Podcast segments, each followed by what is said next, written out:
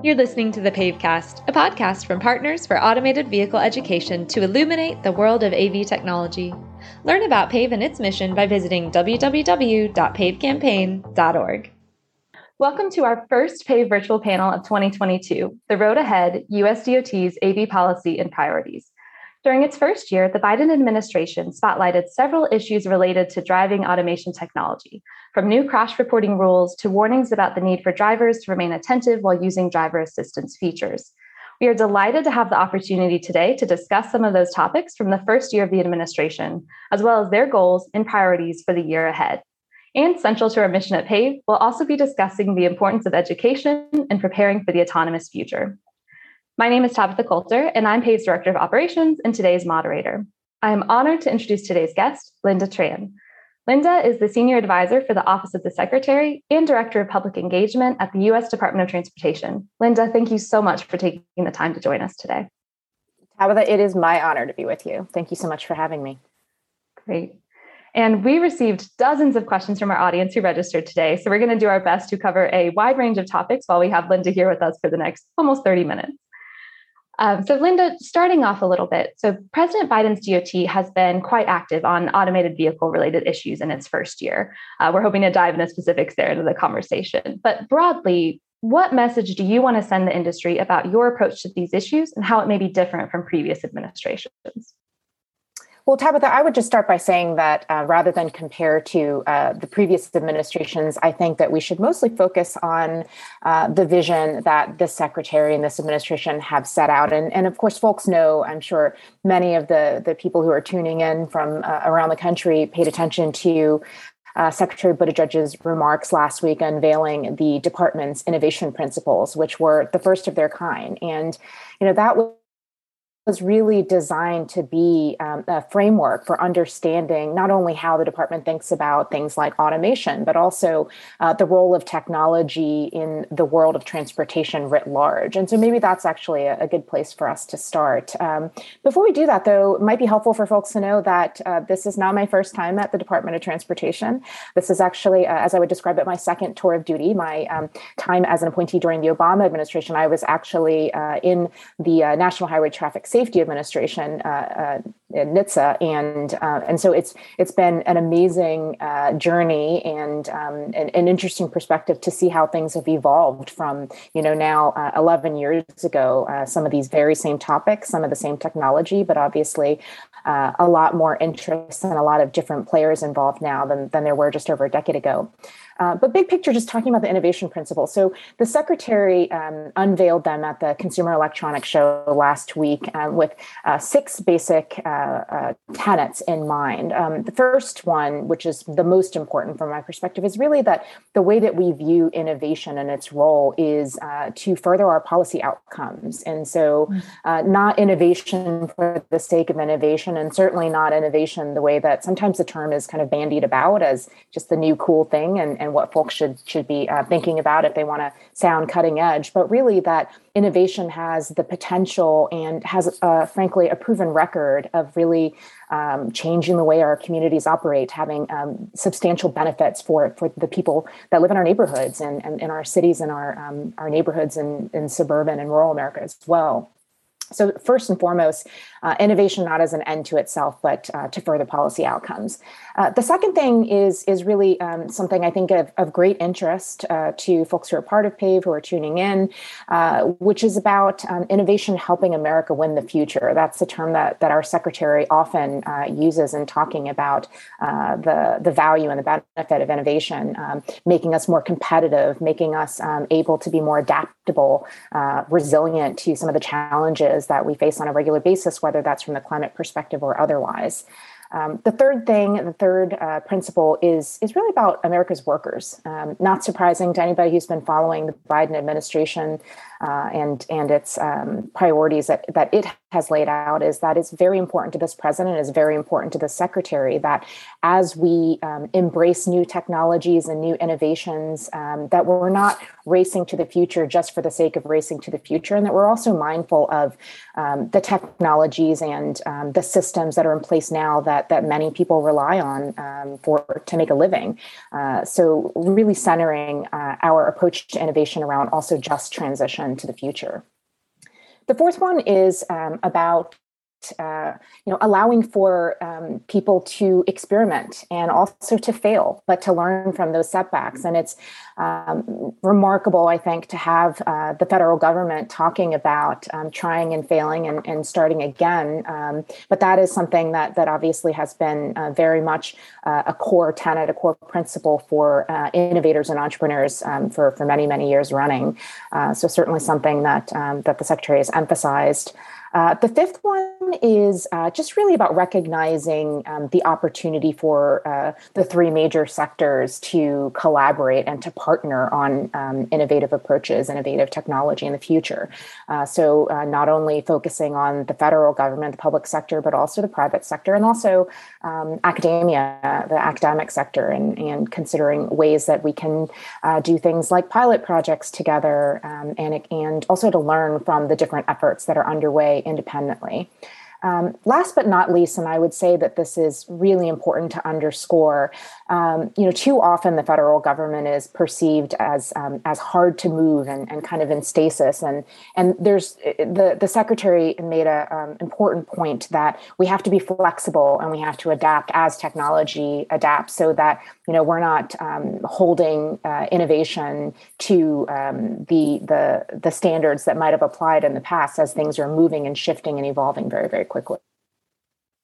Absolutely. That was a great overview of those principles. And, so, you know, I, I mean, I saw this not I, folks haven't read about it, uh, but, but just because um, it, it is a really good kind of roadmap to how we're thinking about um, all of the things that impact uh, innovation and technology in uh, the transportation sector. Great, absolutely. Uh, sorry, I think my audio got messed up for a second, but yeah, that's a great overview of those innovation principles. And I really liked a lot of the points you made about you know not rushing to the future for the future's sake and having a just transition. And you know obviously here at pave we're focused on kind of a very specific aspect of that transition toward autonomous vehicles namely public education. Um, so i'd love to hear a little bit more about how dot is thinking about the role of education in governance of this emerging technology and how you hope to kind of support that goal of public education going forward well, look, as I said at the start, I'm a former Nitzoid, as we uh, as we NHTSA folk like to call ourselves, um, and. public education is part and parcel to everything that that agency does. In, in fact, um, partnering with organizations like yourself and others um, in both the, the public and the private sector uh, have been a core part of, uh, of the NHTSA approach to making sure that people understand the programs that are, exist, um, the overall philosophy and the approach, and just making sure um, that the agency can translate its work into layman's term in terms in a way that uh, makes it digestible to folks. And, and I would say that that approach really applies to um, this department, DOT writ large, as well. Uh, a lot of what we are uh, thinking about, especially as it pertains to the bipartisan infrastructure now that um, that legislation has passed and um, and related to the immense um, upscaling of the resources available to the department is about really kind of demystifying everything. You know, public education is so critical in terms of um, explaining to folks both the opportunities that are available, but also making uh, Americans and, and communities uh, uh, aware of what the challenges might be, where there might be pain points that, that people should be aware of. And I would say nowhere is that more important than when it comes to describing our safety initiatives and uh, you know safety practices that uh, the department would really like um, folks to to really keep in mind as they're going about their daily lives. Absolutely. You know, one trend that we're thinking a lot about at PAVE kind of coming into the next year is, um, you know, it's easy to kind of think that AVs might be single passenger cars that drive themselves. And we are seeing that development, but we're also seeing this emergence of autonomous mobility in a wide range of services, you know, trucking and transit that are fundamentally different from cars. So I'd love to hear a little bit about how the department is um, viewing this variety of applications and while they're thinking about approaching this technology. You know, it, are we using the existing considerations? To um, think about these other applications, or how do we need to rethink that? It's a really, really good question, Tabitha. And um, I would just start by saying that that ultimately communities need to decide what they want their transportation mix to be. They need to decide uh, where you know the the um, benefits and the costs are um, making sense for them uh, given the context of the, the people that live in their community but i would start there and i think that that's kind of a general principle um, whether you're talking about um, automation autonomous or automated um, technologies uh, or any other component within the transportation sector. But you know, it goes without saying that there is just so much exciting um, innovation, frankly, happening uh, in the in the AV space, and that is true, as you point out, when it comes to transit. It is true uh, when it comes to trucking and um, from the perspective of the department, while folks are doing the experimentation, while folks are doing, um, you know, some of that uh, development, uh, we're we're most interested in making sure that wherever it leads us, we're continuing to to keep safety as our north star. So, you know, the Federal Transit Administration, for example, is uh, is doing some early, um, you know, uh, analysis and doing some uh, some some partnering with other entities to do uh, pilot efforts uh, when it comes to transit automation, and then you know similarly, uh, our Federal Motor Carrier Safety Administration has been looking very closely at what's happening in the trucking industry you can see, you know, at the 30,000 foot level that there could certainly be some benefits in, in particular when it comes to transit automation, especially now as you and I are talking to each other in this weird two dimensional world that we're living in and um, in uh, helping to keep folks safe during the COVID era. But, but certainly um, there, there are many potential applications uh, far beyond uh, what will hopefully be a soon ending pandemic. Absolutely. And you're right on touching on, yeah, supply chains that have been a big topic and sort of these rising trends we've seen. So um, great point. And you mentioned this as well earlier, but you know, another topic we're really passionate about here at PAVE is encouraging positive and equitable societal benefits when we think about future transportation systems and technology. You mentioned, you know, having conversations with communities, having them engage there. Um, and Secretary Buttigieg has spoken about the potential promise of automated vehicles, including a quote uh, last May when he referenced the great potential in particular for older Americans and those with disabilities. Um, so, what kind of steps do we, both the DOT and civil society more broadly, what do we have to take to ensure the technology delivers those benefits? Well, um, Tabitha, I'm going to sound like a broken record on this, but of course, even as we're thinking about the potential, it's I'm I'm always going to beat the drum on on safety, and uh, and frankly, when you think about older Americans, uh, when you think about um, uh, folks who may be visually impaired, uh, folks who may be physically uh, uh, handicapped or impaired, um, you can see that there is so much potential uh, to expand the world and, and the ability for these folks to to to get around and um, to move about their communities and move about their daily lives with um, you know, these advances that we're beginning to see uh, animation uh, the sky's the limit there. And I think that's really what the secretary was referring to. Yeah, I think that's right to kind of tie accessibility to safety as well. I think that's an important link there. And again, it kind of in thinking about encouraging um, the society societal benefits to broader communities and other groups. Um, you know, immediately after taking office, the Biden administration signed an executive order aimed at advancing racial equity in transportation and is soliciting comment, comments on that issue. Um, I'm curious, Lynda. You know, where do AVs come into that move toward a more equitable transportation system? You know, specifically, are there actions we need to be taking to ensure AVs improve the equity of the American transportation? Well, you know, it's um it's a very complex and large question, uh, Tabitha, and uh, I'm I'm really glad that you're highlighting the administration's um, equity executive order. And in fact, uh, very soon, um, the we'll be releasing our own equity action plan that is per, that is responsive to that uh, executive order. That will have a lot of different things in it related to um, the the way that we want to make sure that we're centering all of the work that we're doing and considering you know disadvantaged communities, considering um, uh, uh, things that the different perspectives, whether it's based on gender or it's based on, uh, as, as we talked about a little bit earlier, um, people's physical abilities, um, as well as, of course, um, racial, socioeconomic status. So um, there's an ongoing discussion right now about how to make sure that we're centering our work in equity that will be released uh, pr- pretty soon here and that will continue to be engaging folks around. Uh, when it comes to automation, I mean, you know, we I don't think that the actual um, considerations are dramatically different uh, in a lot of ways than uh, the considerations for other modes of transportation. And the point being that part of it is calling out what it is, uh, you know, defining what a disadvantaged community is, thinking through um, what it, it would be like from that perspective. And um, and another piece of it is really uh, going to be an ongoing discussion, uh, as I mentioned, because we want to make sure that we're actually hearing from folks with lived experience, hearing from folks um, who are in these communities, telling us um, what it is that that they see as the potential and what they see as those challenges as well when it comes to automation. Absolutely. And uh, you're right that hearing from those people is, is a key aspect of this conversation. And, you know, it's one reason why at PAVE, we always try to, you know, facilitate questions from our audience and bring them in. So one topic I'd love to hear your take on that we receive a lot is um, questions and concerns about cybersecurity and, and that level of safety. So is there anything um, you would like to tell us about what the DOT is working on in that realm? Yeah, I mean, cybersecurity, my goodness, what a massive topic. And, and obviously one that touches on, on pretty much every part of our daily lives. Um, you know, we call out that the, the NHTSA team in particular has a very, very robust uh, research program underway um, that is related to uh, cybersecurity. And, um, you know, there were some uh, best practices that the agency issued in 2016 that then um, were updated and a draft form was put out in 2020.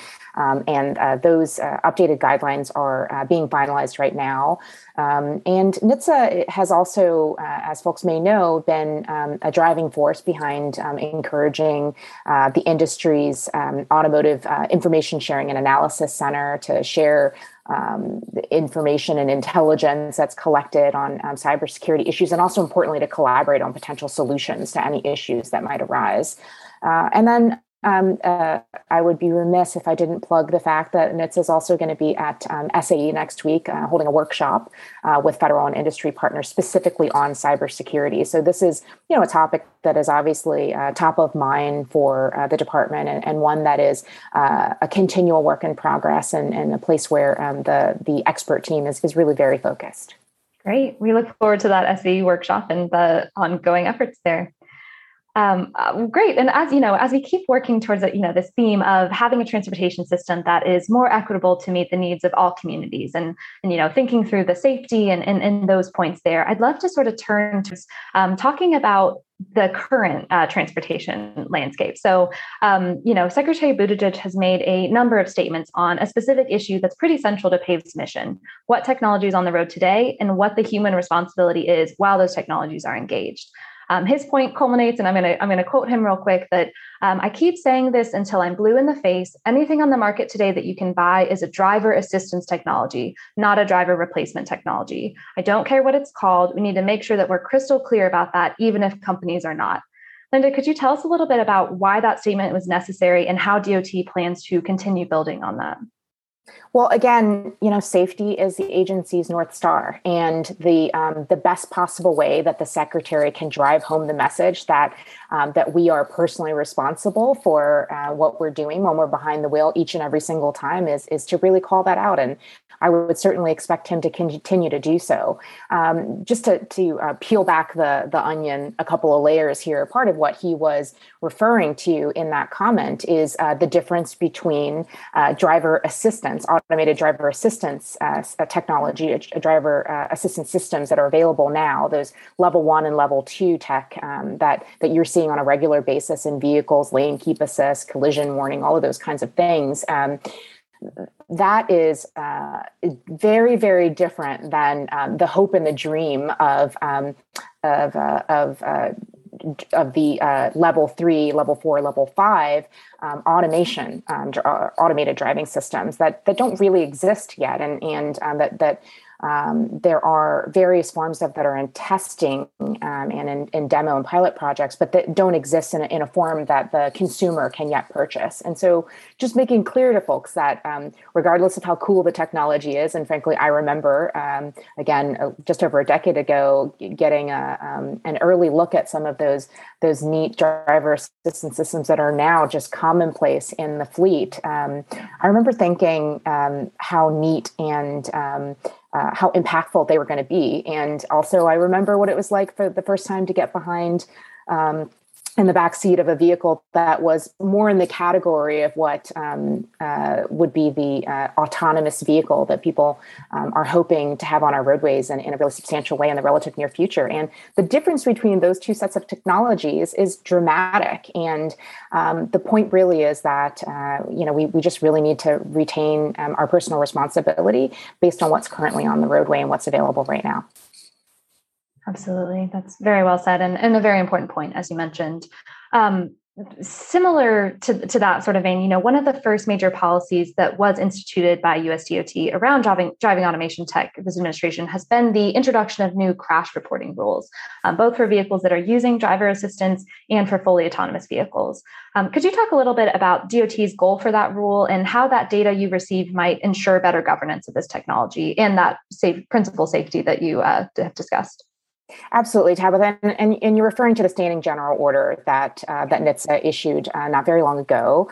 Um, and a big picture, what the standing general order requires is that both ADAS and um, uh, uh, the level three to level five systems that are being tested right now uh, report report the crash incident uh, data and, and also smaller incident data. And, and the reason to do this, of course, is that um, NHTSA, uh, the department writ large, but NHTSA in particular, is a very data driven organization. And uh, the agency is always looking for patterns within uh, the data that it receives uh, to, to see if there are potential safety concerns, if there's an unreasonable risk to safety in particular. Um, that term I know is of great importance to a lot of folks. Um, and uh, the standing general order makes it possible that for the agency to get that information in relatively real time it's it's uh, required to be reported within 10 days uh, and so that it can look for patterns it can look for um, areas that will require additional investigation or exploration to understand uh, what the implications might be again um, on safety Absolutely. And you know, on the on the safety topic, in November of last year, actually, Secretary Buttigieg referenced the uh, NHTSA safety probe into the Tesla autopilot system, and you know, saying that there is tremendous upside potential with autonomous driving and driver assistance, um, but it's not automatic. The computer systems are going to do better unless we have the right kind of regulation. Could you talk a little bit, both from your experience now and previously with NHTSA, about you know potential examples or ideas of regulation that might help to ensure that these driver assistance systems are used as they're intended, you know, with an alert human operator behind the wheel. Yeah, and, and Tabitha, I would just say um, because there is an open investigation, I'm, I'm not going to dive too deeply into um, that particular uh, uh, scenario. But what I would say is that you know the role of the federal government, the role of um, of NHTSA especially, but the role of the federal government writ large is really about um, uh, making sure that there's uh, you know there is a standard set of guidelines, standard set of, uh, of requirements that people back from that innovation that we started this conversation talking about. Uh, so uh, just making sure that um, the rules are the same for different folks, I think is, is really important. And also um, important is uh, where there is a, a, sense that that certain approaches will ensure that people are safer, whether it's about um, you know regulating the the type of um, of uh, technology that is uh, that is in put into a vehicle or um, or some other uh, different avenues. There, um, really just about making sure that there's a deep understanding of what's available. There's a deep understanding of uh, what's the best path forward, and then making sure that that's something that the industry is thinking about as well. Absolutely.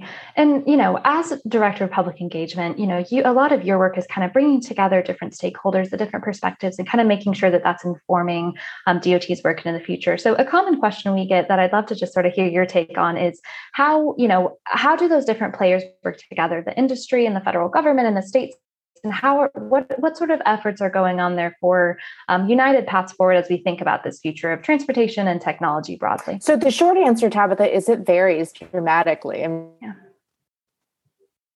mean, it, it certainly depends on um, you know which which sector we're talking about. It depends on uh, whether uh, in the private sector you're talking about large entities or small entities, uh, and also where folks have decided to focus. I mean, some of the conversations that I've had recently have have actually had um, nothing to do with uh, with human passengers and everything to do with the transport of goods. And of course, there's a lot of focus right now on the the goods movement chain overall, and and uh, potential ways of, of shoring it up for the future. Um, I would just say that that part of the reason why um, I decided to come back into federal service uh, right now um, is that I uh, fundamentally believe that when you have um, open and authentic feedback loops with with individuals, uh, external stakeholders, that that really informs the work of the federal government. It makes everything that we do better.